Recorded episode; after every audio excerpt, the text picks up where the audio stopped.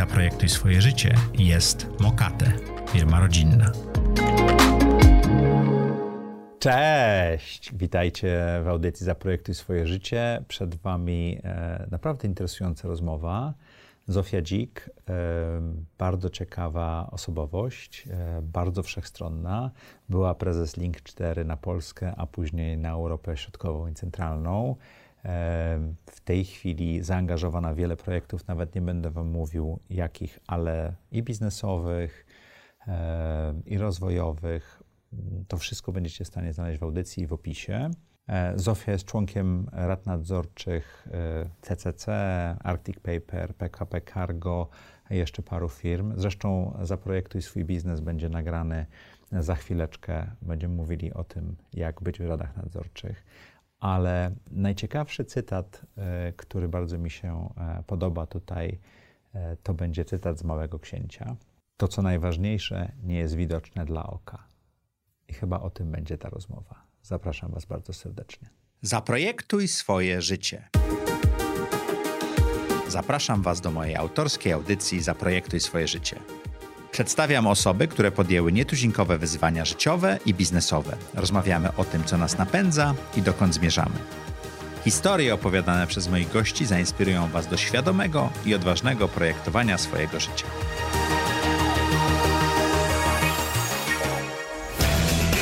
Najlepsze zmiany zaczynają się od wewnątrz. Stosuję tę zasadę w biznesie i życiu osobistym. Urządzając nowe studio, zadbałem o to, aby nasze wnętrze było estetyczne i praktyczne. Panele od Good for Wall zapewniają idealne wyciszenie podczas nagrań, cieszą oko i są łatwe w montażu. Sprawdzają się idealnie w studio, w biurze, jak i w domowym zaciszu. Zaprojektuj swoją przestrzeń z Good for Wall. Cześć! Witajcie w audycji Zaprojektuj swoje życie, jak co tydzień w czwartek o czwartej. Zapraszamy dla Was interesujących gości, zadajemy trudne pytania, szukamy tych momentów, kiedy nasi goście byli na zakrętach i opowiadają nam, jak z nich wyszli, czego się nauczyli. Jeżeli jesteście tutaj pierwszy raz, koniecznie dajcie nam lajka i subskrybujcie. Jeśli jeszcze tego nie zrobiliście, zapraszamy na zaprojektujswójbiznes kropka p l. Zobaczcie, jak działa nasza społeczność, zapiszcie się na newsletter, dołączcie do nas, będzie nam raźniej. A dzisiejszym gościem jest Zofia Dzik. Dzień dobry Macie, dzień dobry Państwu. Znamy się już kilka lat, to już, to już to zresztą zapytam Cię... Z różnych ról znamy Z różnych się. ról. Nawet mi jest ciężko Zofię przedstawić, to myślę, że wyjdzie w rozmowie, bo tych ról, które Ty masz, jest też bardzo dużo. Ale czy pamiętasz, kiedy pierwszy raz się spotkaliśmy? Mi się wydaje, że spotkaliśmy się, gdy być może ja jeszcze byłam prezesem Link cztery, a Ty byłaś prezesem Della. Bardzo możliwie. A mi się wydawało, że pierwszy raz to było na Radzie Nadzorczej w Krakowie. Wiesz co, my, my spotkaliśmy się wcześniej okay. na, na jakiejś konferencji, okay. jeżeli pytasz rzeczywiście o taki tak. e, horyzont czasowy. Ale pracowaliśmy... A potem, tak, a potem spotkaliśmy się rzeczywiście po latach tak trochę bliżej w ramach jednej Rady Nadzorczej e, I, i Impostu. Kilka, tak, i kilka lat pracowaliśmy. Tak, i kilka lat pracowaliśmy Było właśnie. Ciekawie. Tak, to były bardzo ciekawe czasy, jak się okazuje niezwykle ciekawa spółka tak. dzisiaj. Wtedy też. Wtedy, Wtedy też. też. Tylko z innych powodów.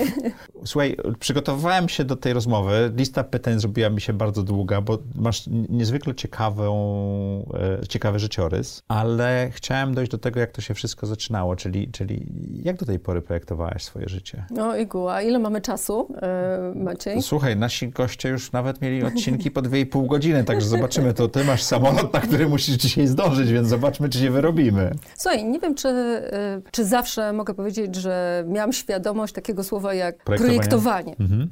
Bo myślę, że pierwszą rzeczą to są w ogóle marzenia i aspiracje. I urodziłam się w małej miejscowości, w południowo-wschodniej Polsce. Moi rodzice akurat byli pokoleniem wojennym i tak się złożyło w ich historii rodzinnej, że ich rodzeństwo zostało wysłane na, na studia, a oni w dużej mierze zostali wytypowani jako ci trochę, którzy zostaną gdzieś albo nie na gospodarstwie. Tata był mistrzem stolarstwa i ze względu na chorobę swojego ojca przejął też opiekę nad swoim młodszym rodzeństwem. udziałem. Natomiast w nich była taka niezaspokojona potrzeba edukacyjna. Mhm.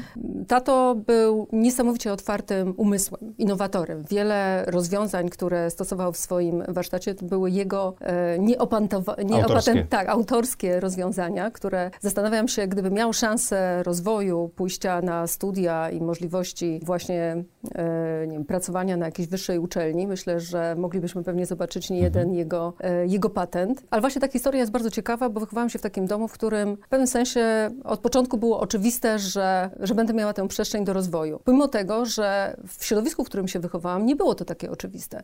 W swojej klasie, ze swojej szkoły podstawowej jestem na ponad dwadzieścia dzieci jedyną osobą, która ma studia wyższe. Czyli to nie, by, nie było, w, w tym środowisku nie było takiego parcia? To nie był jeszcze ten czas. Ale w twojej rodzinie było? W mojej rodzinie było. E, mój brat... E, Najstarszy również skończył, skończył studia, jest wieloletnim dyrektorem szkoły. A teraz kończenie studiów w obecnych czasach wydaje się tak oczywiste, prawda? Tak, wydaje się oczywiste. Natomiast myślę, że te ponad trzydzieści lat temu ta perspektywa, zwłaszcza dla osób z mniejszych mhm. miejscowości, była zupełnie gdzieś inna, pomimo tego, że to dzisiaj się wydaje takie no, abstrakcyjne nawet trochę, mhm. prawda? Jak to można nie iść na studia, zwłaszcza jak rozmawiamy tutaj. Przypuszczam, że naszymi odbiorcami w dużej większości są osoby związane ze środowiskiem biznesowym. Mhm. Natomiast e, wierzę, taki... że wśród nich jest sporo osób, które m, być może mają podobną historię do mnie, mhm. które też przybyły do Warszawy początkiem lat dziewięćdziesiątych e, i rozpoczęły tutaj e, swoją karierę, więc e, te korzenie są bardzo ważne, czyli te aspiracje, że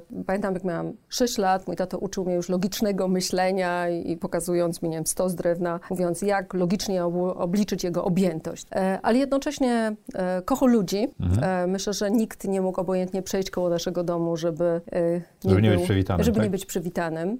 I to jest niesamowite, że też zawsze znajdował czas na zachwycanie się światem. Mhm. Jak dziecko pamiętam, jak wołał nas wieczorami, żeby zobaczyć spadające gwiazdy, albo co zabrało nam, jakby zabrało trochę nam czasu, bo okazało się, że obydwoje z tatą wieczorami wymykaliśmy się, żeby obserwować świetliki. Mhm. I dopiero po Po, po wielu latach e, też, e, e, gdy zaczęliśmy o tym e, rozmawiać, tato też e, zabrał mnie chociażby nie wiem, w miejsce, w którym on chodził właśnie e, obserwować świetliki w nocy. To niezwykły, rzadki widok dzisiaj i, i przepiękny, ale myślę, że, że to są jakby bardzo ważne korzenie. Myślę, że też takim... Pamiętasz, kim chciałaś być, jak byłaś dzieckiem? E, słuchaj, tych marzeń miałam dużo mhm. e, i, i myślę, że też taki z taką ciekawością świata, bo to, czego jeszcze nie dodałam, to w tych swoich korzeniach mam też bardzo ciekawych przodków. E, mój e, pradziadek e, był e, bardzo ciekawą też osobą, bo pochodził z takiej inteligencji chłopskiej, czyli my z moim pradziadek, przełom dziewiętnastego dwudziestego wieku, e, a już matura, czyli na tamte czasy to, to rzeczywiście... E, e, duża Dużo. rzecz. Był aresztowany, spędził kilka lat na Syberii, z tej Syberii uciekł e, przywiązany pod e, lokomotywą, mhm. czyli piękna e, w ogóle historia, miał świetną e, zdolność uczenia się języków obcych, potem podróżował do Ameryki, wrócił z tej Ameryki do Polski, więc e, gdzieś tam ciekawość świata i różnorodności e, była wokół mnie od samego początku. Z drugiej strony, z rodziny mojej mamy z kolei również mama pochodziła z takiej właśnie inteligencji chłopskiej, bo mój, bo mój już prapradziadek był z kolei założycielem pierwszej wiejskiej szkoły, a mój dziadek z kolei również początkiem dwudziestego wieku skończył szkołę oficerską i między innymi był dowódcą w niektórych kręgach, myślę, że niezwykle znanej akcji przerzutu pocisku V dwa do Londynu, mhm. o której czasami również mówi się, że bardzo istotnie skróciła czas drugiej wojny mhm. światowej i on właśnie dowodził akcją korzenie, Trzeci Most. Czyli te korzenie bardzo cię uformowały? Ja myślę, że, ja myślę, że absolutnie, wiesz, uformowały mnie. Mój drugi dziad zginął w Katyniu, więc mhm. ja myślę, że też wyrastałam w takiej, wiesz, przestrzeni. Niby, w, można powiedzieć, w zwykłym, prostym domu, ale e, domu, który miał jakby zupełnie inne aspiracje i, i korzenie. I myślę, że też to zarzutowało na moje marzenia dotyczące rozwoju, podróży. Mhm. Jak e, na miarę tych możliwości, które, które były w czasie komunizmu, marzyłam o tym, żeby rzeczywiście móc podróżować po świecie. Jakie były wtedy możliwości? No na przykład zostać stewardessą, mhm. więc jeżeli pytasz, jakie miałam marzenia w tamtym czasie, to, to niewątpliwie to było jedno z takich jedno moich... Jedno z takich marzeń. Tak, tak, że, że właśnie, żeby mieć takie otwarcie na świat. I znowu, myślę, że, że w ja tych czasach komunizmu... Ja chciałem być kierowcą tiru, absu- absolutnie ci rozumiem, bo oni wyjeżdżali na zachód, tak? Tak, bo oni wyjeżdżali na zachód i nie chodziło nawet o ucieczkę, tylko o to, żeby e, móc ten świat oglądać, mhm. dlatego, że wychowałam się w domu, w którym miałam możliwość rozmawiania, wiesz, jakby już pokoleniowo wysłuchiwania historii o tym, jak ten świat jest różny. I co się stało, piękny. Że w dziewięćdziesiątych latach wylądowałaś w Warszawie? Słuchaj, to też myślę, że taka historia, jak, jak, jak zapewne wielu innych twoich, twoich gości, chociaż nie wiem, czy każdy z nas miał pewnie trochę inną, mhm. inną drogę. Kończyłam studia w Krakowie. Wybrałam pracę na Katedrze Statystyki dotyczącą rynku ubezpieczeń. I znowu, jeżeli pytasz mnie o, o planowanie kariery, to e, nie wybrałam tego bez powodu. Po prostu mhm. miałam takie poczucie, patrząc na rynek, że ten obszar, analizując też, co się dzieje na świecie, jest w jakimś stopniu w Polsce e, niezwykle gdzieś zapóźniony. Miałam takie poczucie niedoreprezentowany tak. z punktu widzenia innowacji i miałam gdzieś w sobie wtedy taką aspirację, żeby być częścią rewolucji na tym rynku. Natomiast zanim się znalazłam w Warszawie, to obudził się we mnie ten duch podróżowania już dużo wcześniej po świecie. Zaczęłam studia w osiemdziesiątym dziewiątym roku, czyli to jest niezwykły rok. Mhm. Czyli zdawałam maturę w osiemdziesiątym dziewiątym roku, w maju, w czerwcu, czwartego czerwca. Pamiętam doskonale i myślę, że to też dla mnie jest dzisiaj bardzo trudne, gdy, gdy próbujemy w narracji społecznej jakby zaprzeczyć znaczeniu tej daty. Czuję się beneficjentem tej transformacji wtedy, która się dokonała po osiemdziesiątym dziewiątym mhm. roku gospodarczej. Za chwilę mam nadzieję, że nawiążemy też do drugiego aspektu transformacji społecznej, którą e, zajmuję się w Humanities. Ale właśnie ze względu na to, że zaczęłam w osiemdziesiątym dziewiątym roku, gdy m, rozpoczęłam studia na wtedy jeszcze Akademii Ekonomicznej, obecnie Uniwersytecie Ekonomicznym w, w Krakowie, na handlu zagranicznym, żeby podróżować. To było moje marzenie, żeby handlo- studiować handel zagraniczny w Gdańsku, rozumiem to. Tak. Tak, tak. Jak rozumiem, że tam to było marzeniem wielu osób, więc spełniłam to marzenie, studiowałam na handlu. Natomiast niestety po pierwszym roku bardzo szybko się zorientowałam, że uczelnia sama nie ma jeszcze pomysłu na siebie. Hmm. Że, że świat się zmienił że wokół świat niej. się zmienił wokół niej, że dopiero gdy rozpoczęliśmy studia pierwszego października zmieniały się tabliczki na drzwiach z ekonomii socjalizmu na ekonomię kapitalizmu. Jakaś jedna książka po angielsku kserowana. Znajomość angielskiego, wiesz, jaka wtedy również była i zarówno na uczelni wśród pracowników naukowych, jak, jak, również, jak i studentów. I w związku z tym podjęłam decyzję taką szaloną, że wyjadę do Stanów. Napisałam aplikację na University of Illinois i o dziwo zostałam przyjęta. Ze stypendium? Dostałam drobne stypendium. Mhm. Natomiast oczywiście to stypendium nie wystarczało na to, żeby się w Stanach utrzymać. Mhm. Miałam jakąś rodzinę swoją, więc miałam przynajmniej możliwość chwilowego zatrzymania się na początku.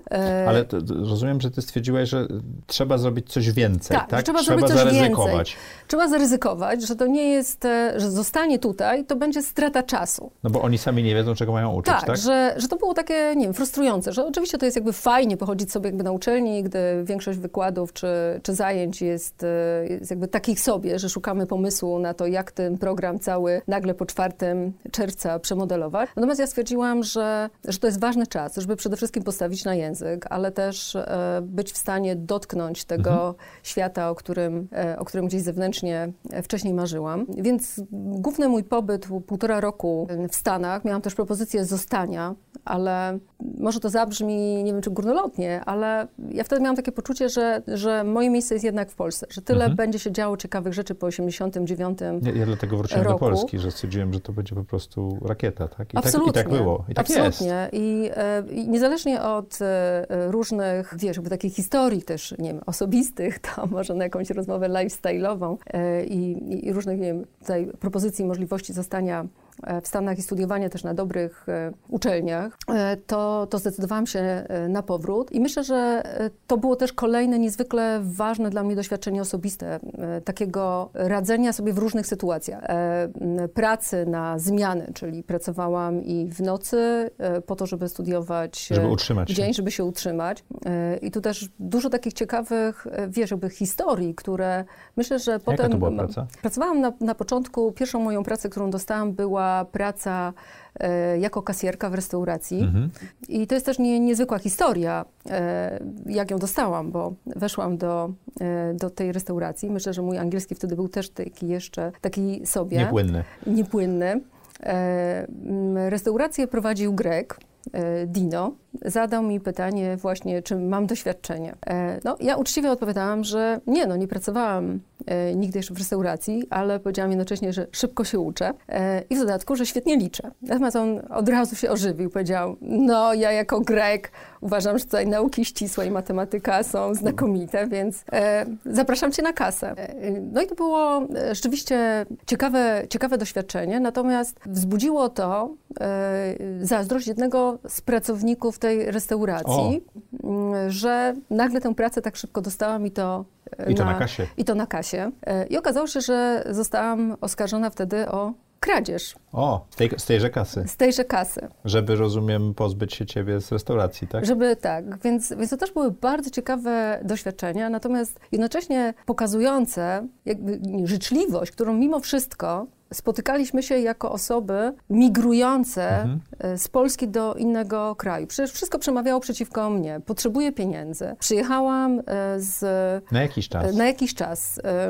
Można powiedzieć z demoludów, prawda? I okazuje się, że ten właściciel restauracji, potem się okazało, że, że zaprzyjaźniliśmy się. On był tutaj, nie wiem, w Polsce, poznał moją wiem, rodzinę i, i do jego śmierci w zasadzie cały czas mieliśmy bliskie, bliskie relacje. On odnalazł Okazało się, że on też był migrantem. Też przyjechał A. jako nastolatek. Odnalazł gdzieś w mojej historii i takim dążeniu, aspiracjach też kawałek siebie. siebie. I do tego stopnia, że mi zaufał i, i wciągnął mnie w taki chytry plan uchwycenia tego złodzieja, gdzie zostawiliśmy taką pułapkę, z, jak wiesz, tutaj w kryminale, z pakietem czy banknotów i jakimś tuszem pod spodem, gdzie okazało się, że potem no, ta osoba przyszła po te, po te pieniądze, bo podbierała po drobnych, tam mhm. ginęły jakieś drobne nominały, takie wiesz, po tam, nie A wiem, tuż się stu... pojawił na, na ręce kogoś. Tak, tuż się pojawił na, na ręce kucharza, okazuje się. Także... Także to takie, takie różne ciekawe historie, ale jeżeli mówisz o projektowaniu swojego życia, to ja wierzę, że to, że następnie po powrocie do... Jeszcze ze Stanów nie wróciłam prosto do Polski. Wzięłam kolejną dziekankę. Gdzie poszłaś? I kolejną. Spędziłam półtora roku w Londynie. Mhm. I trzy lata cię nie było w sumie. Tak, więc prawie mi nie było trzy lata. I muszę powiedzieć, że miałam dwa... Też studia w Londynie? Tak, studiowałam na London Business College. Mhm. Bo stwierdziłam, że jak tam będę, nie wiem, półtora roku, to też chcę w takim razie iść bardziej w stronę takich przedmiotów, nie wiem, ekonomicznych.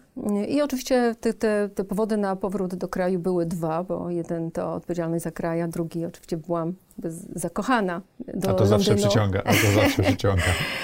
Do Londynu wróciłam spotkać się z, ze swoim obecnym mężem, mhm. którego poznałam na pierwszym roku studiów, w zasadzie w pierwszym tygodniu. Przed wyjazdem do Stanów. Przed wyjazdem jeszcze. do Stanów okay. jeszcze. Czyli ten magnetyzm był bardzo silny. Tak, tak. Także tutaj był, myślę, że taki złożony, dwa bardzo ważne, myślę, mhm. czynniki składające się na, na, poró- na powrót. Więc wróciłam do kraju, bardzo szybko dokończyłam studia.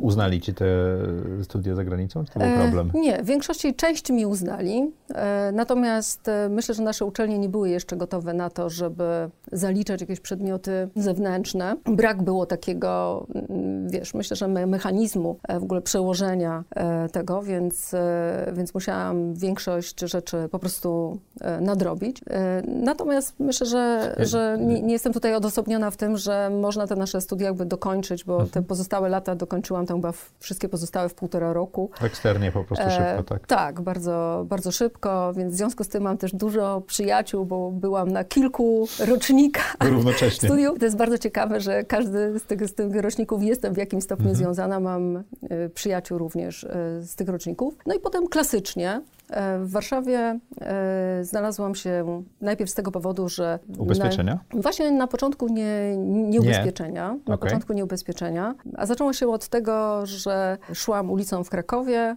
e, zatrzymał mnie jakiś ekspat, e, powiedział, że rekrutuje do wiodącej firmy w Polsce, która zmieni rynek e, e, reklamy. i komunikacji i czy mam jedną minutę, żeby sprzedać mu dziergacz. Tak na ulicy? Tak na ulicy.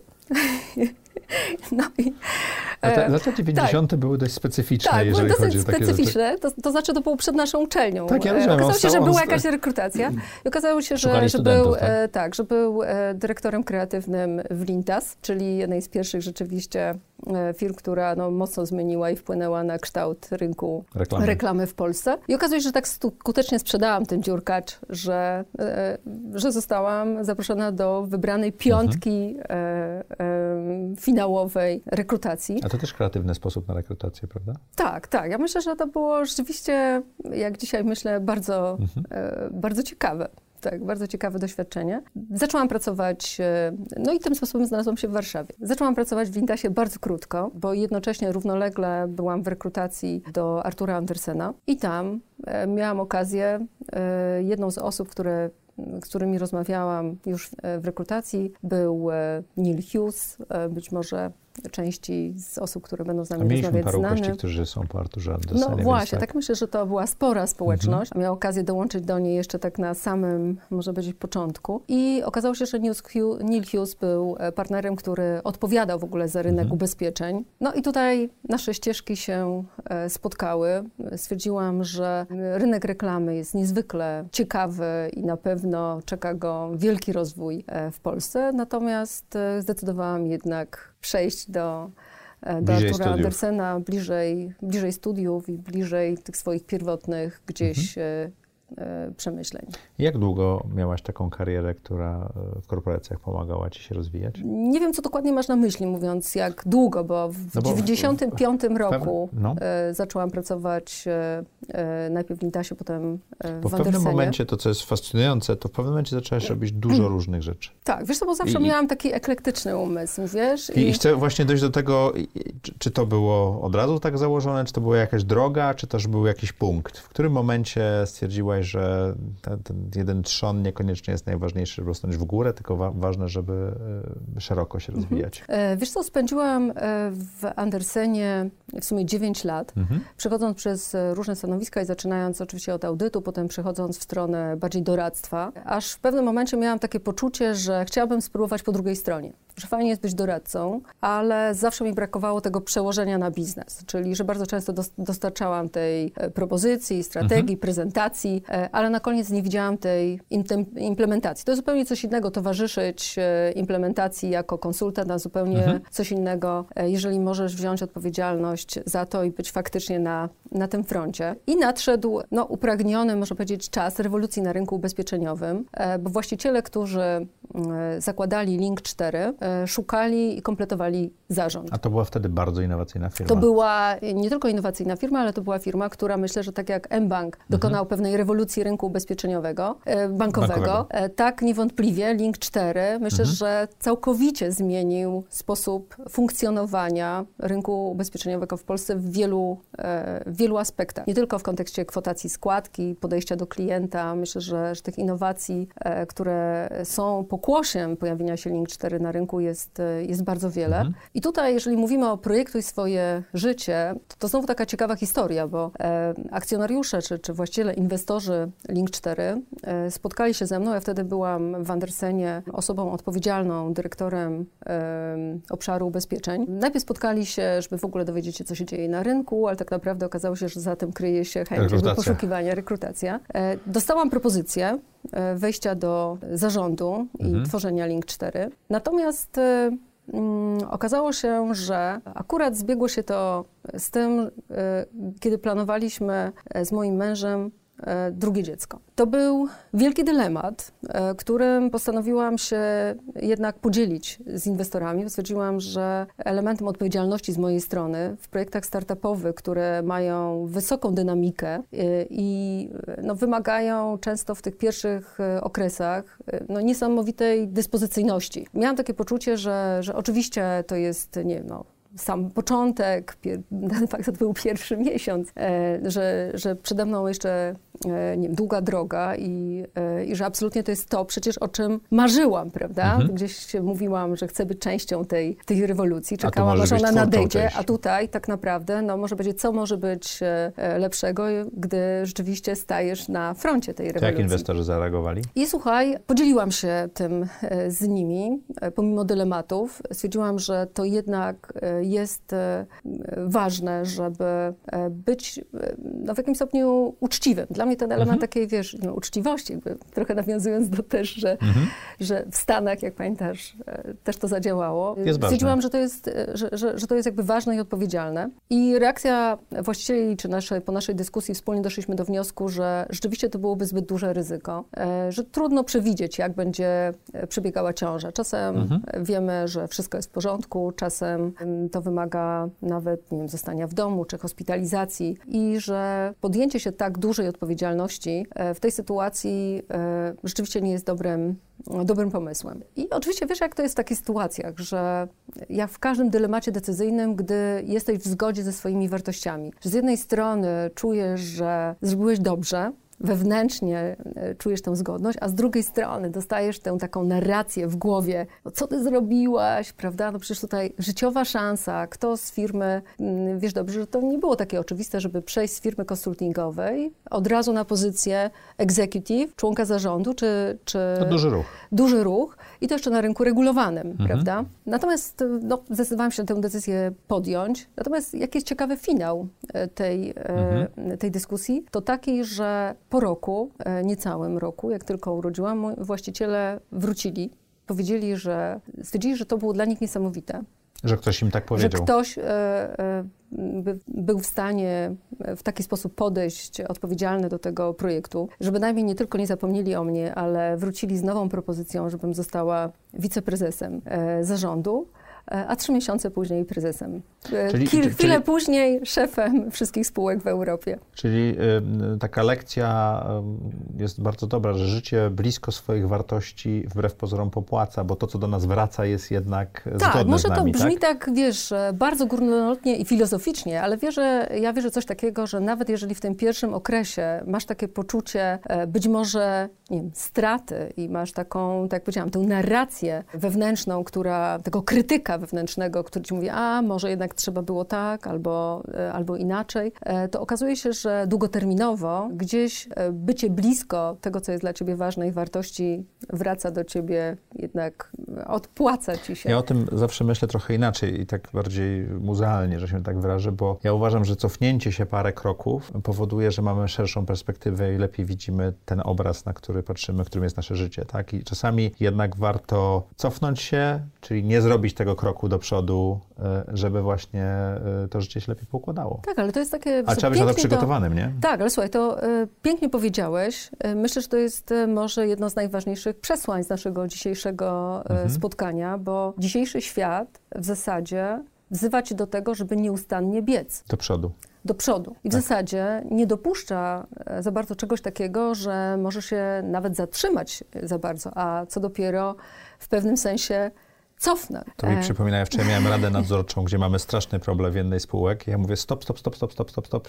Nie, nie, nie szukajmy rozwiązania, tylko porozmawiajmy o problemie. Wszystkie osoby, oprócz jednej, chciały zamknąć sprawę, mieć tak, rozwiązanie i tak dalej. Tak, tak. Ale o radach nadzorczych to sobie poopowiadamy, poopowiadamy więcej w Zaprojektuj swój biznes, nagramy później. Tak, także jeżeli, bo, bo zaczęliśmy od pytania, które mi zadałeś, jak długo spędziłem w biznesie, więc w, w Linku, na różnych pozycjach, zarządzając Europą. Na początku samym Link cztery, następnie całą grupą spółek w Europie Centralnej i Wschodniej, a potem jeszcze, jeżeli byśmy dołożyli do tego, że, że przeszłam do Rady Nadzorczej, no to można powiedzieć, że odeszłam z niej dopiero w dwa tysiące piętnastym roku, piętnastym szesnastym roku, więc z Linkiem byłam związana bardzo długo.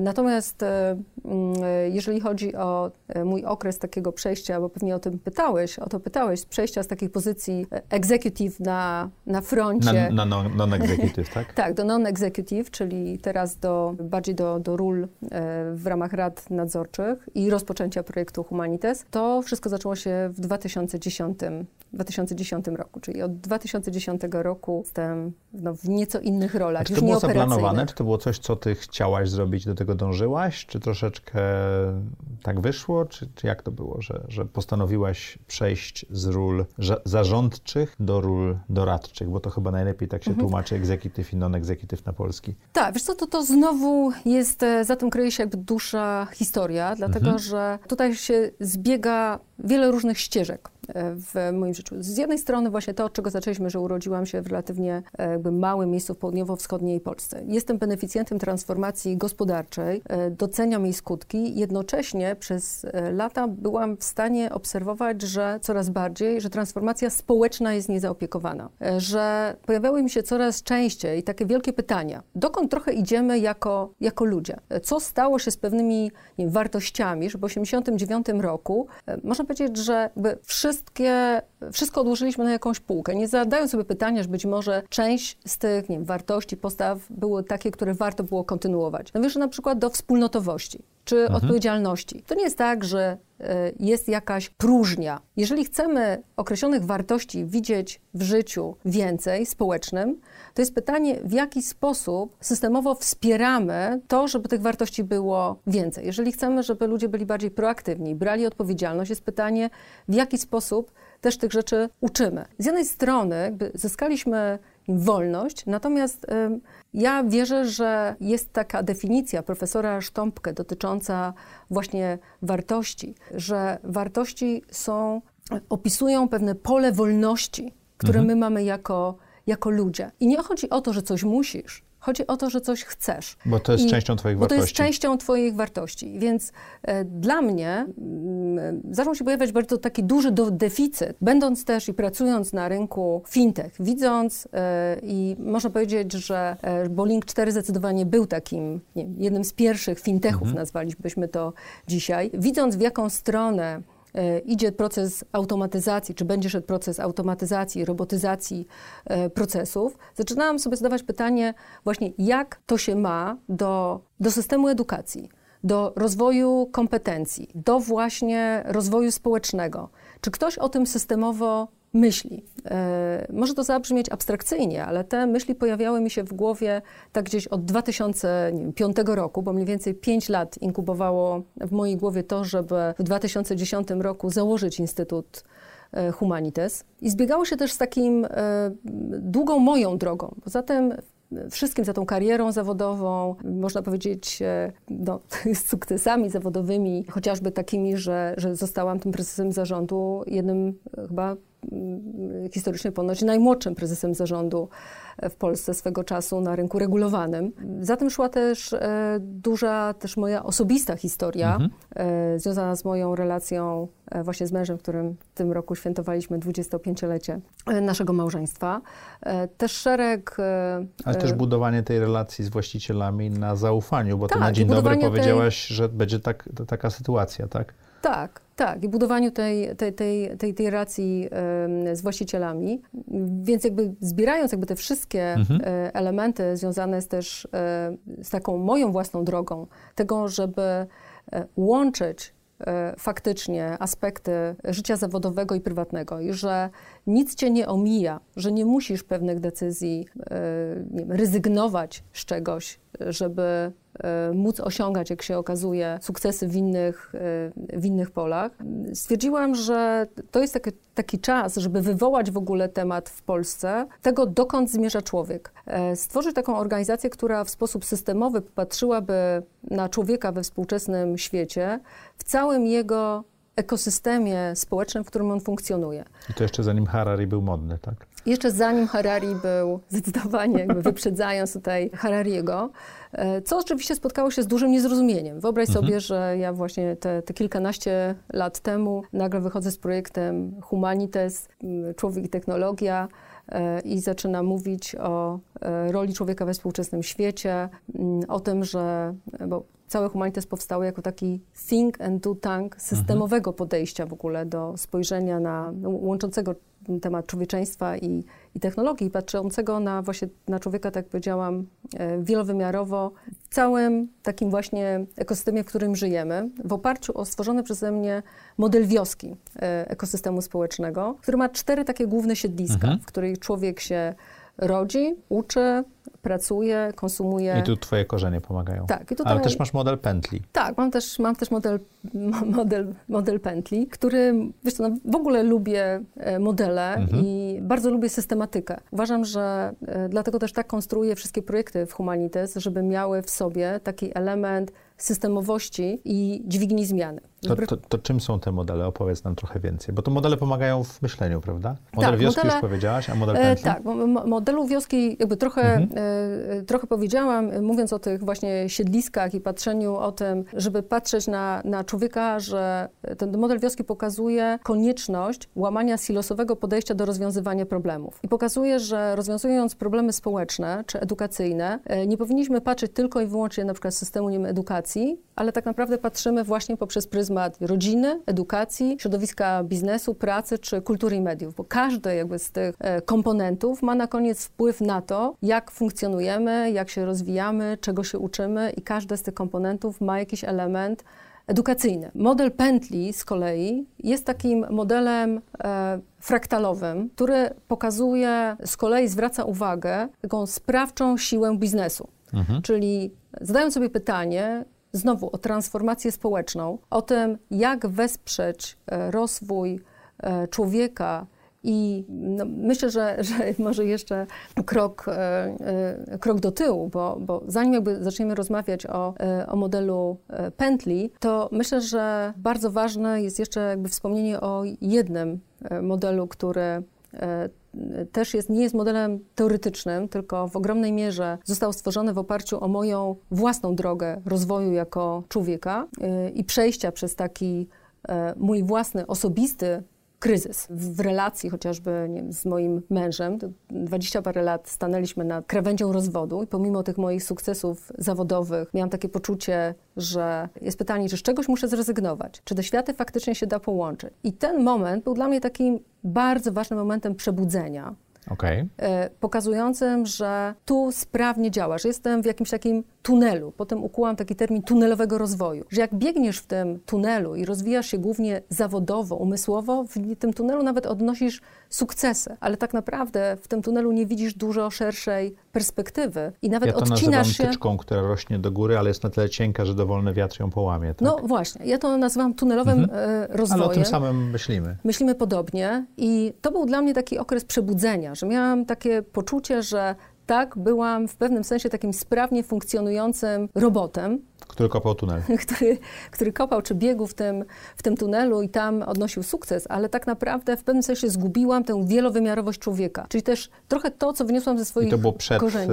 Instytutem? Czy... O, to było długo przed. Bo ale tak rozumiem, że te wszystkie rzeczy nakładały się u ciebie. One tak naprawdę nałożyły się i złożyły się w całość w momencie, w którym, w którym powołałam Instytut. Natomiast to swoje doświadczenie z tego kryzysu małżeńskiego, bo to jakby powiedziałam, że ten, ten, ta, ta sytuacja tego kryzysu wydarzyła się dwadzieścia, dwadzieścia lat temu, więc mhm. tak naprawdę jeszcze e, tuż przed rozpoczęciem mojej e, pracy e, w, w Link cztery, to właśnie dlatego miałam odwagę e, nie przyjąć tej propozycji pierwszej właścicieli. Bo już miałaś to bo miałam, przepracowane. Miałam przepracowane, jakby na nowo e, zdefiniowane. Jakby odpowiedziałam sobie na pytanie, zaczęłam od odpowiedzi na pytanie, co jest dla mnie ważne w życiu, co naprawdę jest dla mnie ważne a, w życiu. A to jest bardzo trudne pytanie. I to jest bardzo trudne pytanie, bo okazuje się, że jeżeli ktoś ci zada takie pytanie, wymieniasz tak e, szybko różne wartości, ale gdy zaczynasz je zderzać z decyzjami ze swoich ostatnich tygodni, miesięcy, okazuje się, nagle zaczynasz dozbiegać e, zaczynać dostrzegać, że to się jakoś nie składa. E, nie ma tej spójności,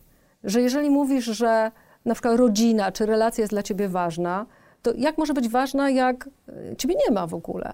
Trzy tygodnie masz... w miesiącu jesteś w podróży. Prawda? Tak, i jak nie masz żadnej przestrzeni, mhm. jak o to y, codziennie dbać. Wtedy skonstruowałam też taką swoją wewnętrzną miarę tego, co jest dla ciebie naprawdę ważne. I co to że jest jeżeli, że jeżeli coś jest naprawdę dla ciebie ważne, znajdujesz na to po prostu zwyczajnie czas. To jest tak proste, a tak, no to jest tak, tak mocne.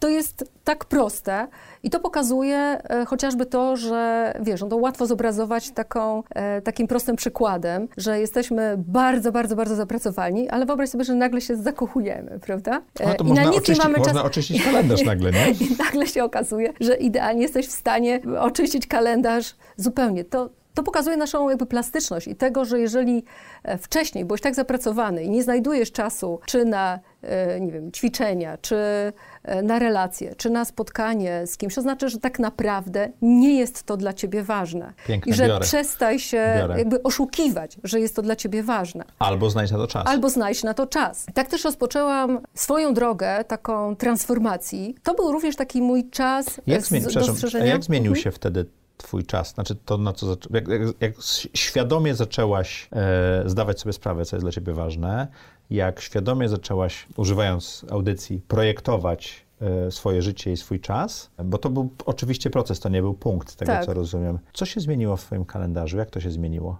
Wiesz co, to jest bardzo ciekawe, że gdy zaczynasz planować zgodnie z priorytetami, zresztą o tym też mówił Kowej, że nie nadawaj priorytetów zadaniom, ale planuj zgodnie z priorytetami, to nagle okazuje się, że na wszystko jesteś w stanie znaleźć cudownie czas. Czyli jak ustalisz ja też, sobie priorytety. Jak ustalisz na początku, co jest dla ciebie ważne i co dodaje ci wartości, co wpisuje się w to, co chciałabyś. I umówmy się, że praca też jest priorytetem i też jest ważna. Oczywiście. To nie o to chodzi, żeby się jej pozbyć. Oczywiście, oczywiście, że wcale nie chodzi, żeby się jej pozbyć i bynajmniej myślę, że wiele osób, które mnie zna, wiedzą, że jeżeli jestem w pracy, jestem również na, na sto procent. Na sto procent. I bynajmniej, bynajmniej nie o to chodzi. Natomiast okazuje się, że mamy w kalendarzu wiele pól, które jesteśmy w stanie zagospodarować i ja od tamtego czasu jestem na przykład ogromną fanką rytuałów. Ja wierzę, że w dzisiejszym pędzącym świecie mhm. tworzenie rytuałów e, zapewnia nam taką magiczną przestrzeń, która nagle okazuje się, że znajdujesz na rzeczy czas. Jeżeli Bo one z nich są automatyczne. Stworzysz,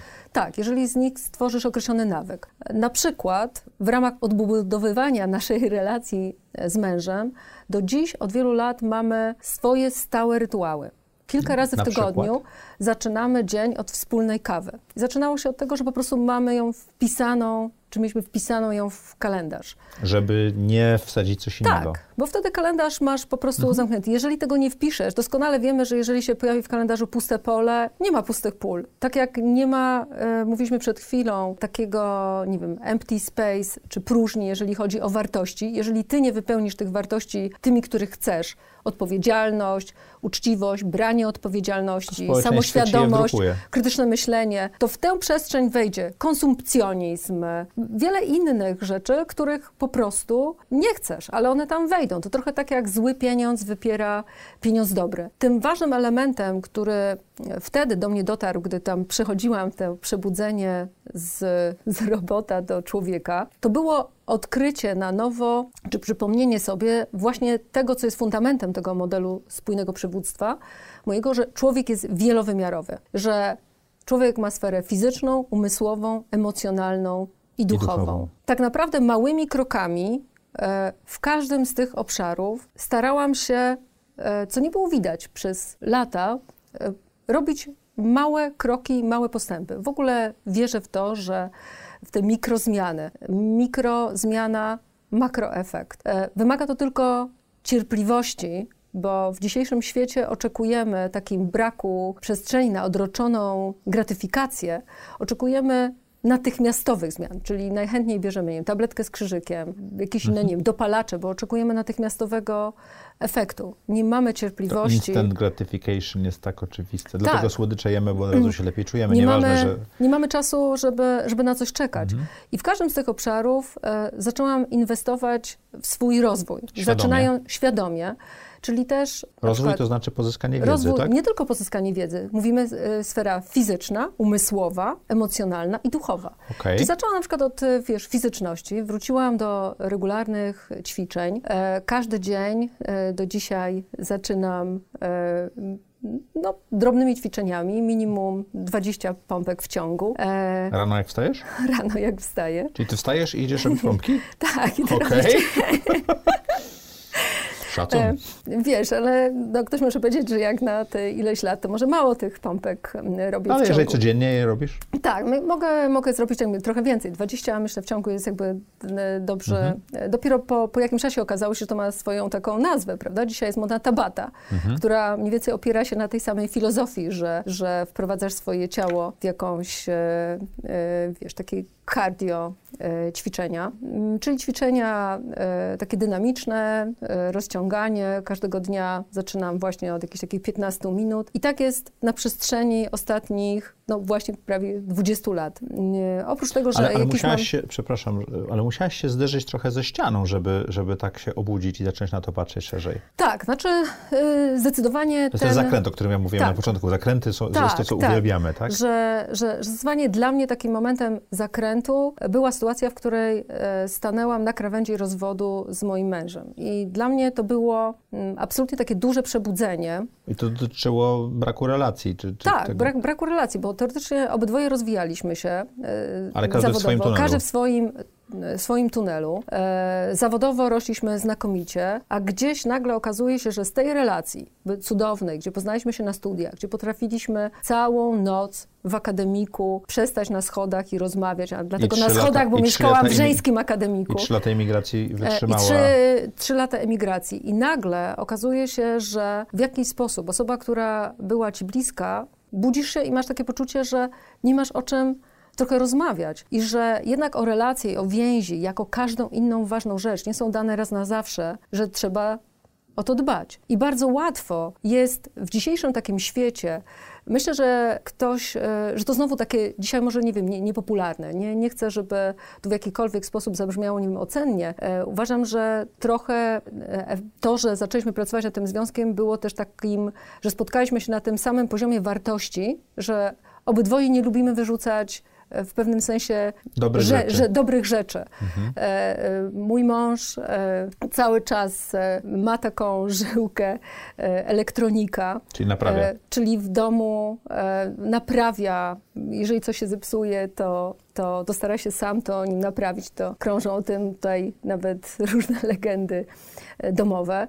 I myślę, że, że w takim świecie, w którym jesteśmy nastawieni na to, żeby kupić nowe, że to nowe jest mhm. lepsze. Spotkaliśmy się w takiej przestrzeni jednak tego, że warto naprawiać. I w takich kryzysach ja mogę tylko powiedzieć, że znowu to jest ogromny wysiłek, bo gdy go podejmujesz na początku, masz takie poczucie, że, że nie wiesz, a w dodatku e, znowu życie nie, zna, nie znosi próżni. Nagle na zewnątrz widzisz, że trawa jest gdzieś indziej, zupełnie bardziej nim zielona, kusząca, po co się męczyć. E, natomiast ja ze swojej perspektywy mogę powiedzieć, że to zmienia jakość, e, jakość życia. Że mam wrażenie takiego wejścia, jak to się mówi w grze, na wyższy poziom. To do tego rozwoju chciałem wrócić, bo powiedziałeś, że fizycznie się rozwijałaś, intelektualnie mogę sobie to wyobrazić. Tak, emocjonalnie e... i duchowo. Duchowo myślę, że to jest też bardzo to, to jest ważny właśnie, to, to, to jest to pytanie, które chciałem, bo ja, ja, ja nie mam tego mocno wykształconego w sobie i też nie czuję I... tej potrzeby czasami, ale jak, co zrobiłeś, żeby duchowo się rozwinąć i czuć, że się rozwijasz? Mhm. Słuchaj, to, to niezależnie od tego, czy osób. jesteśmy, ja akurat jestem osobą wierzącą, mhm. nie chcę wnikać w kwestie polityki, wiem, że dzisiaj ale duchowość to jest... to jest zarówno wiara, jak i tak, jest to po prostu wewnętrzny tak? rozwój, mhm. tak? I stwierdzenie tego, że ja głęboko wierzę, że właśnie człowiek jest jednak czymś więcej mhm. niż tylko rozumem, instynktem, algorytmem i konsumpcją. Wbrew temu, co mówi Yuval Harari, prawda? Mhm. On, dla niego ten, ten pierwiastek duchowości jakby człowieka chyba jest jakby mniej tutaj gdzieś istotny. No to nie trzeba się z nim we wszystkim zgadzać. Wręcz. Tak, tak. Więc ja wreszcie, wręcz jakby się nie tylko z nim nie zgadzam, ale jestem jakoś w tym obszarze z, w opozycji. Więc ja uważam, że można go realizować na wiele różnych sposobów. I pierwszym w ogóle, pierwszą przestrzenią jest w ogóle kwestia samoświadomości. Czyli zaczynasz od tego, o czym powiedzieliśmy, czyli chociażby przestrzeń wartości, poszukiwania sensu. Jest, myślę, że tym pierwszym fundamentem tego, o czym mówimy o duchowości. Przestrzeń na refleksję, czyli szalenie ważna w dzisiejszym świecie.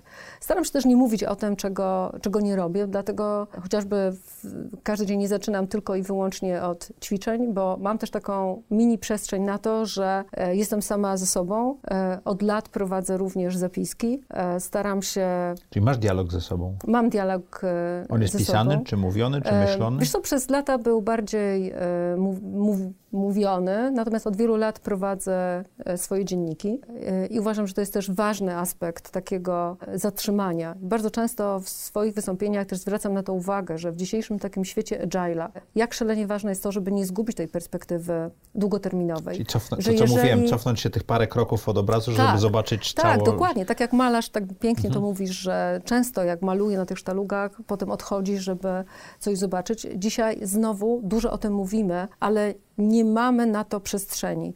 I, nie, nie robimy sobie na to nie przestrzeni, robimy, tak, tak, zawsze ją mamy. Mamy, przepraszam, no właśnie dokładnie, dokładnie nie tak jak mówisz. Nie stwarzamy sobie na to przestrzeni. Nie stwarzamy tak? na to przestrzeni. Ja właśnie od takim dodatkowym elementem, który, który wprowadziłam, poza tym, że też z tym elementem wyciszenia wiąże się to, że też medytuję, ale, ale również od ponad dwudziestu lat taką dużą zmianą dla mnie po, po tym kryzysie w związku było to, że każdy z nas stwierdziliśmy, że to jest fajnie, jeżeli wrócimy i znajdziemy taką przestrzeń naszej pasji. Że mhm. uwielbiamy robić rzeczy razem z mężem i w ramach odbudowy tego swojego związku, tak jak ci mówiłam, zbudowaliśmy wiele tych rytuałów. Ta kawa jest tylko jednym, jednym z nich. Ale takim prostym, od którego dbać, można zacząć. Tak? tak, od którego można zacząć, żeby mieć czas w ogóle się z sobą spotkać i porozmawiać być może o czymś innym, tylko kto zrobi zakupy, odbierze dzieci ze szkoły. To, to, to, to, to jest bardzo ważne, żeby w czasie tej kawy właśnie nie mówić o kalendarzu. To też odkryliśmy tak. u nas w związku, tak. Bo tak, żeby to się mieć taką przestrzeń taki... mentalną na to, żeby podzielić się zupełnie czymś innym, mhm. czy poruszyć jakiś inny wątek. Na przykład y, ostatnio y, zaczęliśmy y, przy kawie, mamy też takie dni, w których czytamy wspólnie książkę. Ja czytam na głos książkę. Akurat czytamy Czułego narratora Olgi mhm. Tokarczuk y, teraz. Stwierdziliśmy, że to jest jakby ciekawe, że, że, że czytamy fragment, zrobić. że można to zrobić inaczej. To nie jest łatwa książka, więc akurat przy kawie czytamy fragment, potem dyskutujemy. Natomiast też pokazuje, że szukamy takiej przestrzeni, w której możemy się spotkać bardziej człowiek jako człowiek, szukać też przestrzeni, jak się możemy, nie wiem, zaciekawić, ciągle wymieniać swoimi myślami. Przecież my rośniemy, to nie jesteśmy tymi samymi ludźmi, którymi jest, byliśmy, gdy spotkaliśmy się w tym akademiku. I nie będziemy za dekadę tymi samymi I nie będziemy ludźmi. za dekadę. Jest pytanie, dla mnie związek jest takim, taką przestrzenią do wzrostu. Cieszę się, że, że mój mąż jest takim sparring partnerem dla mnie mhm. w, w tej przestrzeni i że, i że z tego możemy wzajemnie też czerpać, czerpa radość, że nie jest to tylko dzielenie się Ale budżetem ważne, domowym że, ważne, i opieką nad w tym dziećmi. Kierunku, prawda? Tak, bo zaczynamy bez dzieci mhm. i kończymy bez dzieci, mhm. prawda? Skończymy ze sobą w związku. Tak, więc, więc tak naprawdę jest pytanie, co jest tym, co jest tym spoiwem. Natomiast wracając do duchowości, to, to dla mnie takim ważnym elementem rozwoju też, czy swojej pasji było odkrycie pustyni. I od dwudziestu lat Co w roku jeździsz z tym, na pustynię? Może nie co roku, bo, Ale często. bo miałam tak, miałam lata, powiedzmy, przerwy związane z, chociażby, nie wiem, z macierzyństwem, czy teraz z pandemią. Natomiast od, od wielu lat, prawie co roku wyjeżdżam na swoje swoją jakąś wyprawę pustynną. Odkrywam, że pustynia jest rzeczywiście takim moim miejscem na ziemi, które też co roku pozwala mi... To są wyprawy, które zaczynałam kiedyś w nieco większym kręgu ludzi, przypadkowo spotkanych, szukanych po jakichś forach internetowych, żeby nie dołączyć się do zwykłej wycieczki. Nie tyle dla mnie ważna jest na pustyni taka wyprawa, wiesz, safari. Dla mnie takie safari jest jakby, nie wiem, no, może być, nie wiem, fajna przygoda, ale taka w pewnym sensie profanacja pustyni. Mhm. Wiesz, pustynia jest takim miejscem, które, pamiętam swoje pierwsze doświadczenie. Pierwszą pustynią, na której byłam, było Mojave. Mhm. W Stanach tak naprawdę Dolina Śmierci.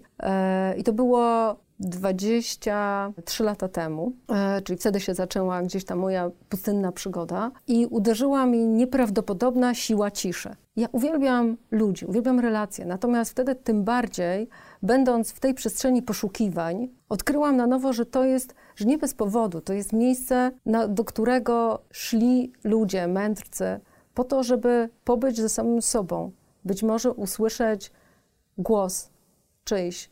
I że to jest to naprawdę wyjątkowe miejsce. I że takich miejsc w tym hałasie, który nas wszędzie otacza, jest naprawdę coraz mniej. I że warto do nich I że jeździć. warto do nich wracać.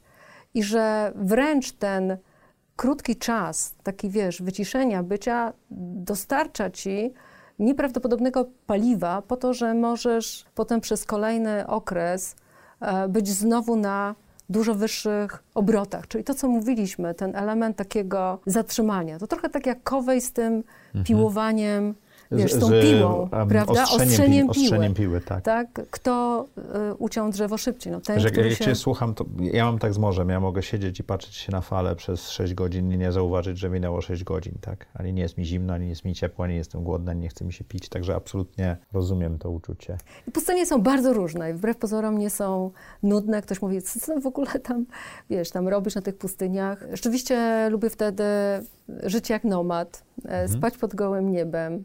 Myślę, że przez te ale lata... Gwia- ale gwiazdy widać na pustyni. Tak, to jest to, zupełnie to jest, coś innego. Wiesz, to jest, myślę, że ciężko to porównać, naprawdę zderzyć z czymś. Jest to fantastyczne. Za każdym razem pamiętam taki, wiesz, pierwszy dzień, w którym przyjeżdżam na pustynię. Jest taki charakterystyczny moment na pustyni, gdy e, zapada zmrok, a najczęściej pustynie, ze względu na to, że są relatywnie blisko, wiele z nich e, e, równika, to ten zachód jest dosyć szybki. szybki. I, i, I zrywa się wtedy taki charakterystyczny wiatr, który mhm. powoduje gwałtowne zmiany temperatury. Ale to jest dla mnie taki zawsze magiczny moment, gdzie jakby, wiesz, czuję, tak, jestem, wiesz... Jestem znowu, tu. Tak, jestem tutaj, jestem w tej swojej przestrzeni. Słuchaj, jest pięknie, ale chciałem zawrócić cię tak, troszeczkę do tego Zawróć. tunelu zawodowego, bo mówiliśmy o innych rzeczach. Zdecydowałaś się być non-executive, czyli nie... nie wiem jak to po polsku, przed chwilą miałem, zapomniałem co mądrego powiedziałem, czyli nie być zaangażowanym zarządzającym, tylko być niezarządzającym menedżerem w spółkach. Czemu to zrobiłaś? Słuchaj, przede wszystkim myślę, że, że takim dla mnie mhm. ważnym motywatorem było to, że po pięciu latach rozważania tego, co zrobić z tymi takimi głosami w swojej głowie a propos kapitału społecznego, o którym mówiłam.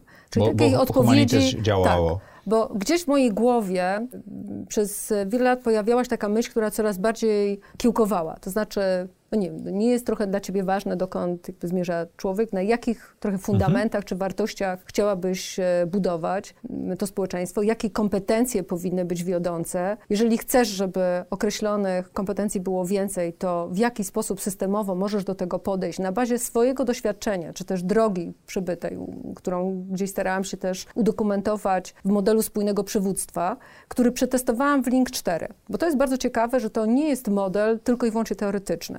Według takiej filozofii, że rozwijasz człowieka nie tylko zawodowo, czyli wychodzisz z tego tunelu, ale rozwijasz go wielowymiarowo, wychodzisz w ogóle od założenia, że zatrudniasz właśnie człowieka, a nie pracownika. I tak budowaliście zespół. Tak e, zaczęłam budować ro- zespół, e, ale również tak zaczęłam rozwijać ludzi. Mhm. Czyli dla mnie było też ważne, żeby w procesie szkoleniowym czy rozwojowym ludzi zaczynać włączać, czyli już kilkanaście lat temu, włączać komponenty poszerzające perspektywę e, i potencjał człowieka. To jest tak, jak ma samochód. Mamy cztery koła, sfera fizyczna, umysłowa, emocjonalna, duchowa. Jedziesz lepiej i szybciej, wykorzystujesz pełnią swoje, swojego potencjału, jeżeli faktycznie wszystkie koła pracują i równie są dobrze wyważone. Więc jeżeli jedziesz na dwóch, albo czasami na jednym, na rozumie, prawda, to jest pytanie, jakiego potencjału wielkiego nie, nie wykorzystujesz. I w taki który sposób, cię może nawet hamuje, który tak? może cię nawet, wiesz, dokładnie, czyli jeszcze może dodatkowo cię hamuje, odkłada tam wszystkie, wiesz, twoje emocje potem wracają w postaci, nie wiem, zawału, prawda? Mhm.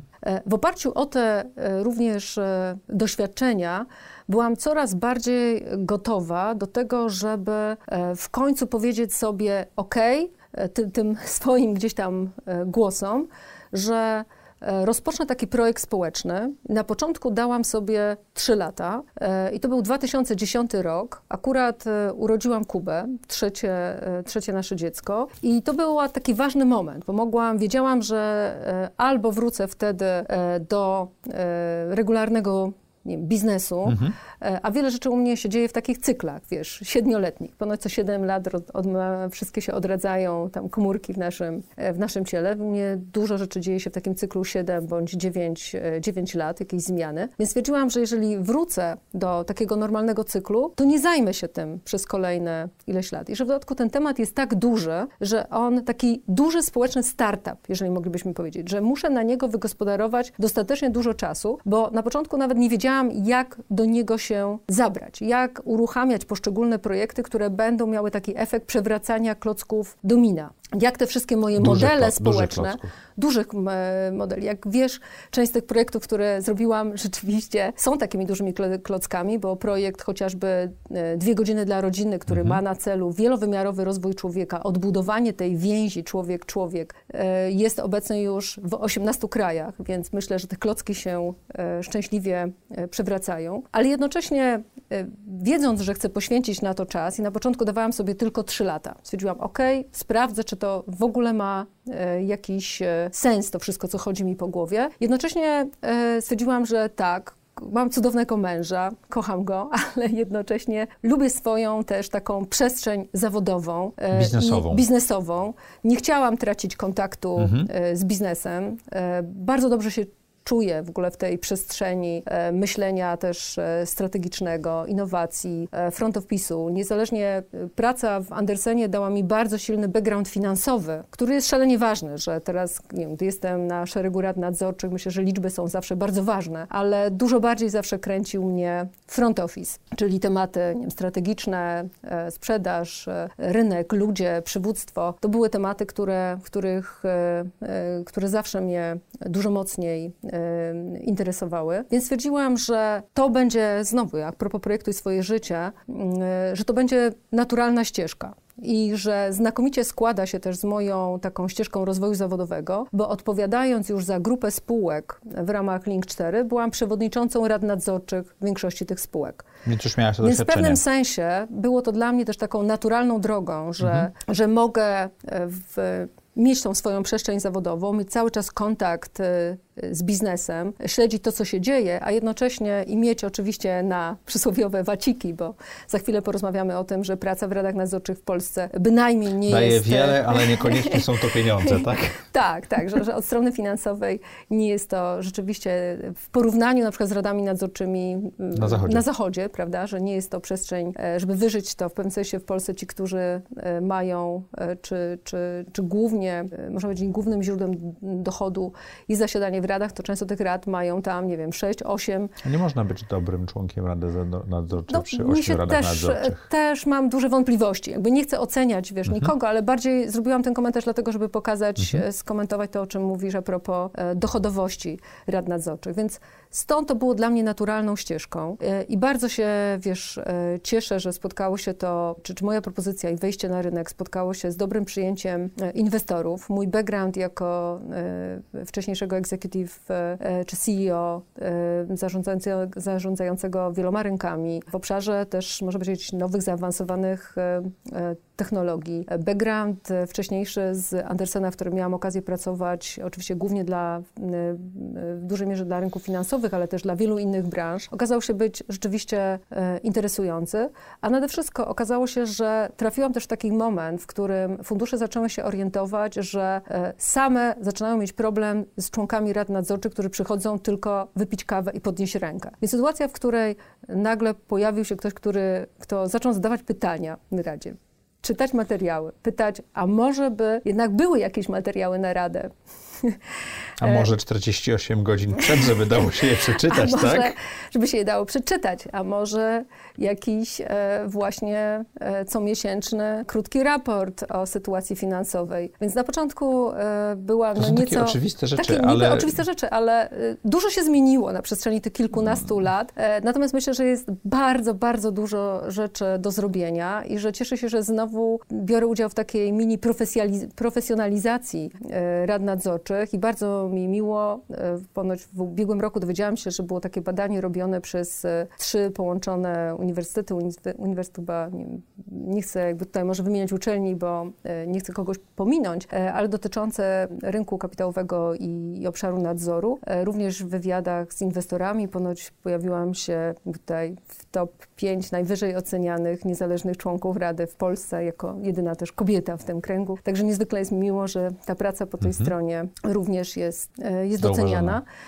Więc taka jest moja droga do, do, do, do, do rad nadzorczych jako taka przestrzeń na to, żeby mieć ten intelektualny ferment, kontakt z biznesem. No i przede wszystkim, żeby móc realizować misję społeczną, Która jest ciągle częścią twojego tak, czasu. Która to jest, jest ważne, bo spędzasz na tym czas, tak? Absolutnie, żeby mieć na to czas, mhm. bo rady nadzorcze mimo wszystko dają nam nieco większą, dużo większą elastyczność w, w zarządzaniu swoim czasem i to, że nie musisz być codziennie być jednak operacyjnie w danym, w danym biznesie i dało mi to właśnie tę, tę, tę przestrzeń, żeby rozwijać Humanities. Instytut Humanities zajmuje się wieloma projektami, przed chwilą wspomniałaś o kilku, ale czy możesz troszeczkę nam to opisać, co robicie? Słuchaj, tak jak ci wspomniałam, Instytut Humanities patrzy na człowieka bardzo wielowymiarowo i celem jest świadomy, chcący się uczyć, ciekawy świata i ludzi, wytrwały, odpowiedzialny i społecznie wrażliwy człowiek. Ale robicie I, to przez projekty, prawda? Tak, robimy to przez projekty i kilka takich projektów, myślę, że wspomniany przeze mnie wcześniej akcja Dwie Godziny dla Rodziny, która, mhm. do której dołączyli już pracodawcy z osiemnastu krajów, jest jednym z takim przykładem, który łączy przestrzeń społeczną, ludzką i biznesową. Drugim przykładem projektów takiej dźwigni zmiany, mającej na celu również rozwój kompetencji przyszłości,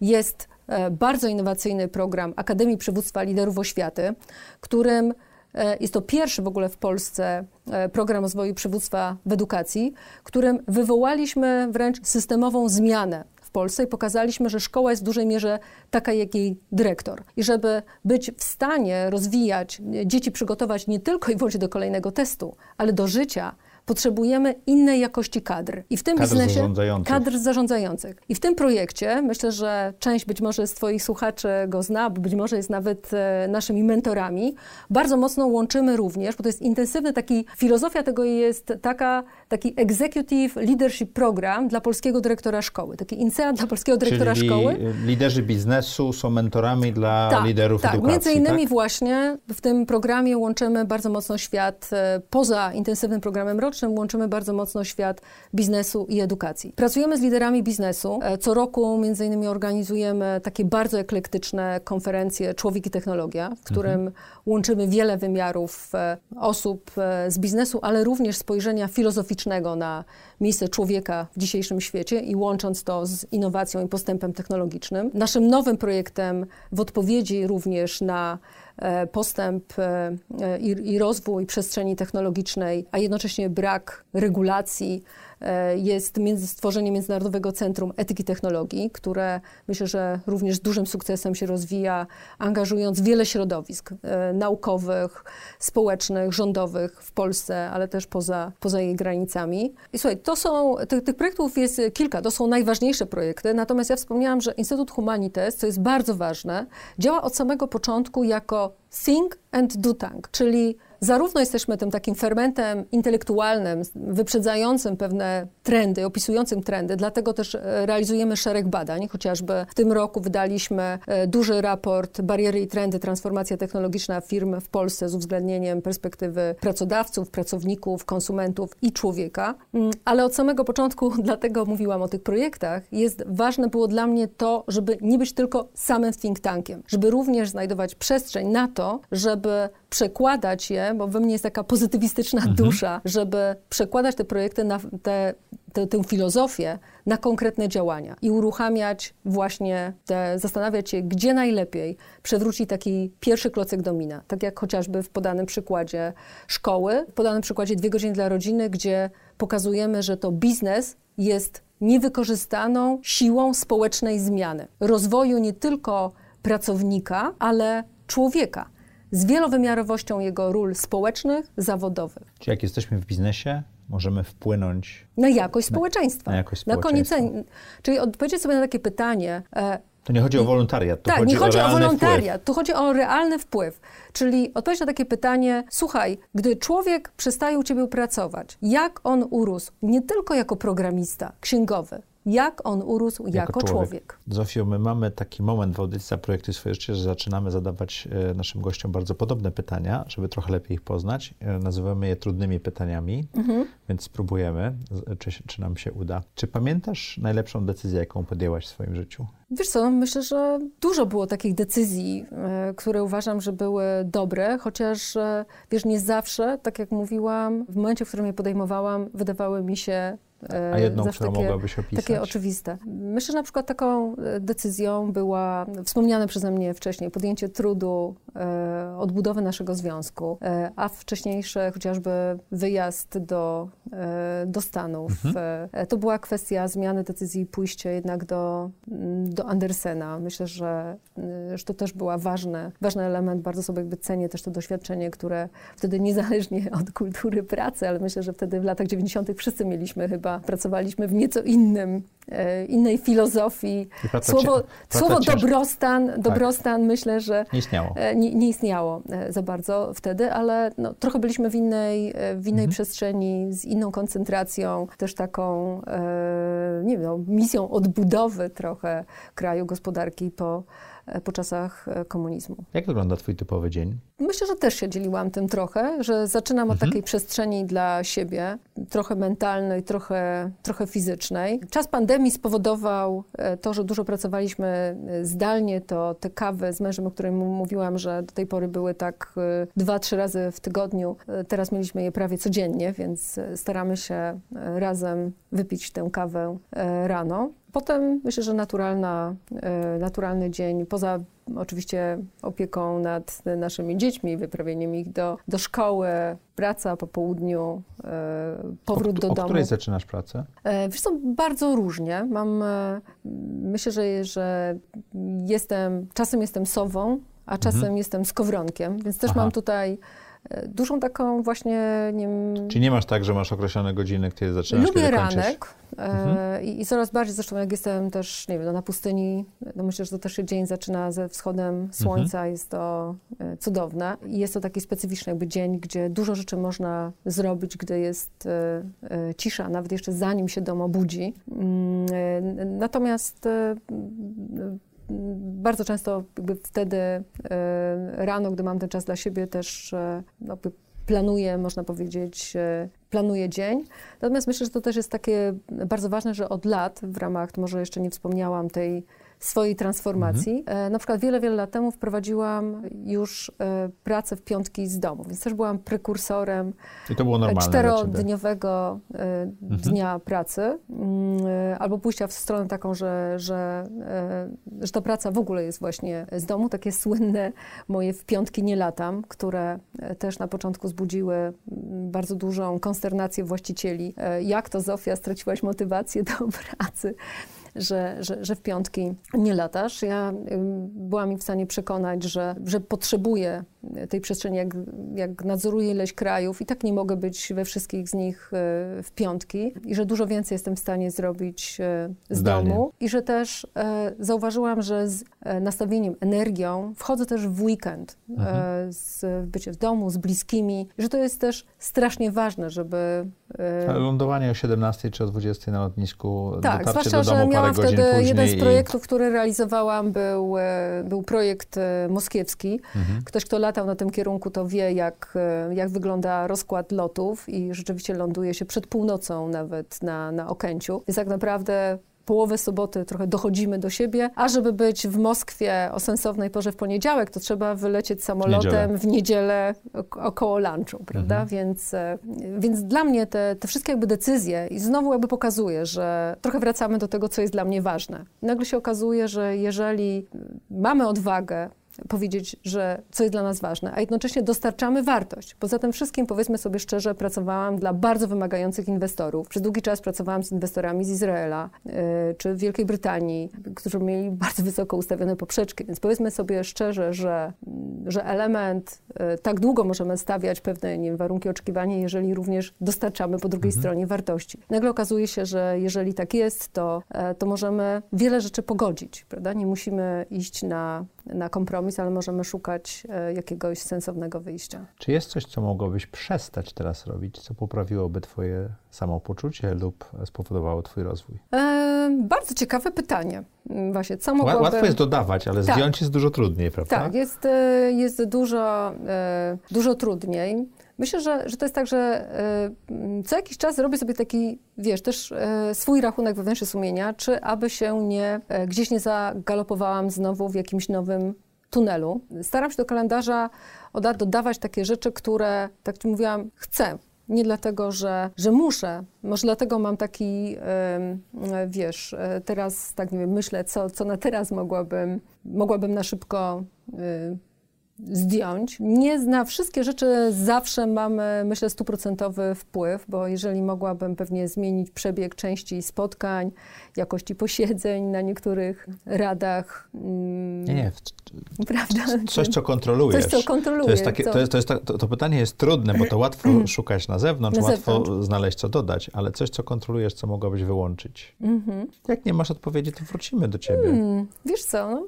Nie wiem, myślę, daj mi jeszcze, mhm. daj mi jeszcze chwilę, żeby pomyśleć, co, co mogłabym ze swojej y, agendy zdjąć. Na pewno wiem, co chciałabym dołożyć, wiesz, jakby tutaj mam całą listę jeszcze rzeczy, które, y, które chciałabym jeszcze, wiesz, jakby zrobić, znaleźć na nie, na nie przestrzeń. Życie mnie też nauczyło, że, że w dzisiejszym, myślę, że nas wszystkich też taka nieprzewidywalność, że musisz mieć taką, wiesz, zdolność reagowania i taką przestrzeń na nieprzewidziane różne zdarzenia.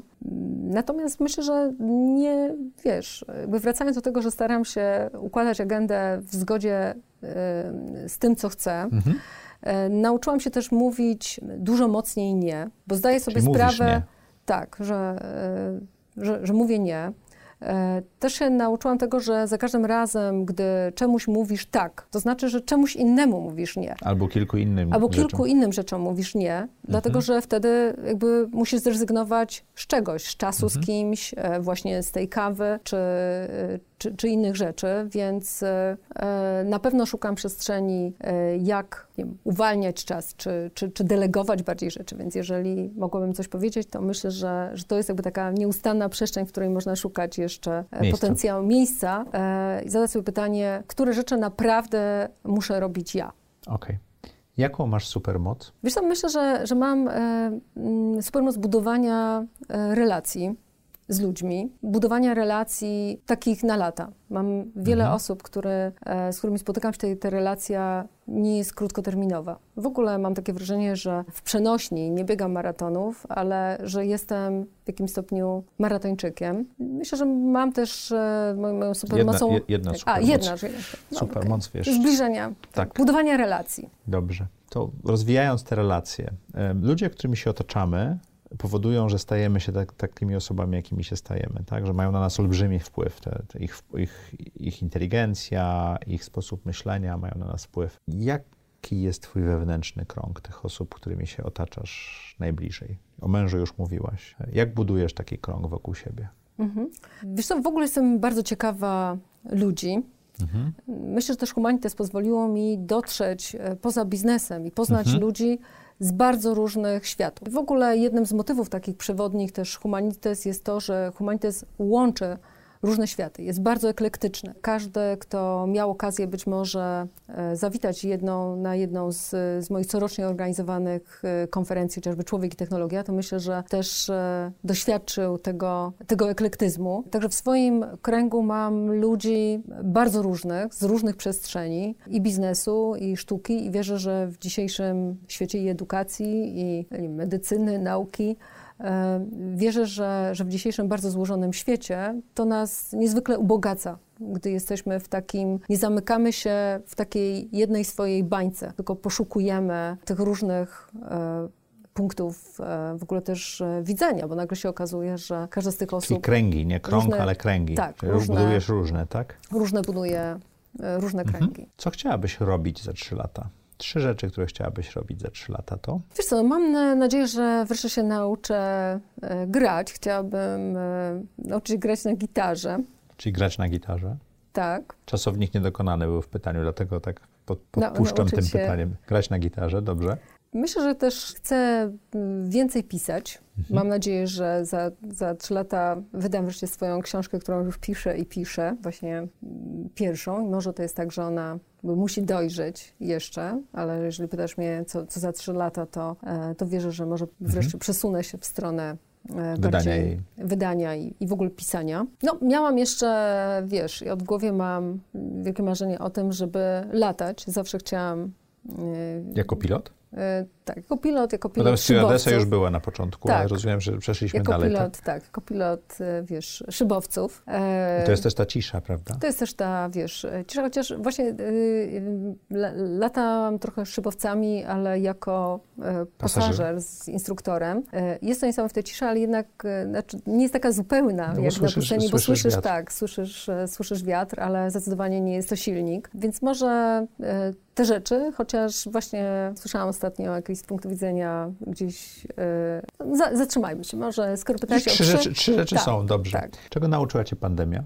Nie wiem, czy, czy mam takie poczucie, że czegoś mnie nauczyła. Mhm. Raczej pokazała mi, że e, jak w pewnym sensie uświadomiła mi e, to, co zawsze było dla mnie, wiesz, jakby ważne, czyli że im bardziej ten świat biegnie e, do przodu, im bardziej nieznana jest przyszłość, tym ważniejsze jest to, co jest takim fundamentem człowieczeństwa. I że właśnie mam takie poczucie, że zarówno ja, jak i nasza rodzina bardzo dobrze poradziliśmy sobie w tym czasie pandemii z punktu widzenia i relacji, i e, takiej samoorganizacji. Więc w pewnym sensie może nie nauczyła, ale potwierdziła dbałość o pewne rzeczy, dbałość o tą swoją taką wewnętrzną sterowalność versus zewnętrzną sterowalność, która jest w dzisiejszym świecie, że jest szalenie ważna i być może będzie coraz ważniejsza, bo czeka nas w perspektywie rozwoju też gospodarki cyfrowej i postępujących procesów automatyzacji. Być może w ogóle nas czeka życie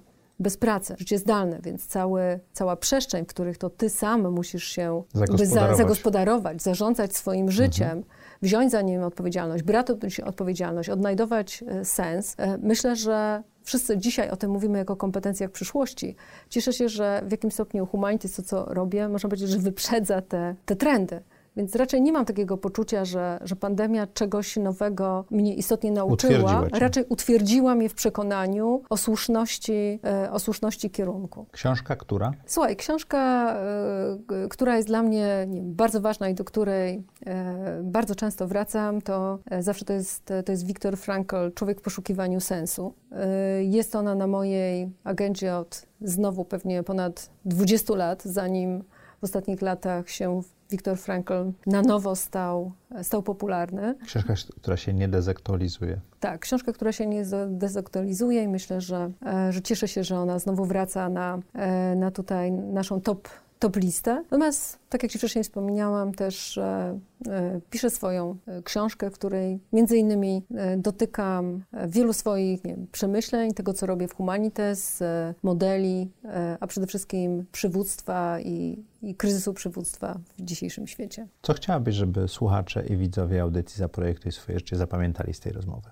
To, że warto być w zgodzie ze sobą, że człowiek to rzeczywiście coś więcej niż tylko rozum, instynkt, algorytm i konsumpcja, żeby mieli odwagę również i cierpliwość do, do małych kroków i że warto poczekać na te rezultaty, jeżeli rzeczywiście będziemy myśleć o sobie, czy dotykać tej, tych różnych wymiarów człowieczeństwa. Jest taka piękna historia, którą lubię przytaczać, obrazując to, o czym mówię, że wielu z nas zapewne wie to o bambusie, że, że bambus ma bardzo szybkie przyrosty. W ciągu nocy może mhm. przyrosnąć nawet tam metr, kilka metrów. Natomiast zapewne nie wszyscy wiedzą, że przez pierwszych siedem osiem lat bambus w zasadzie nie rośnie. Znaczy korzenie rosną. Dokładnie. Buduje potężny system korzenny, ale po to, żeby po tym jak zbuduje ten system, rosnąć szybko,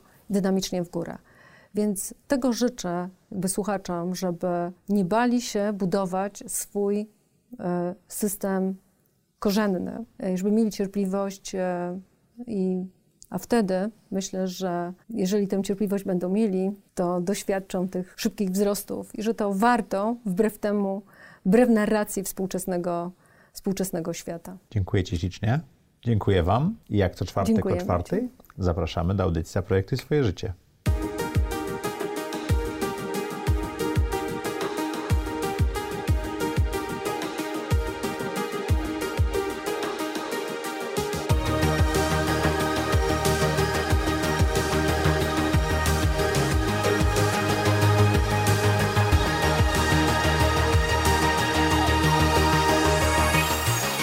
Zaprojektuj swoje życie.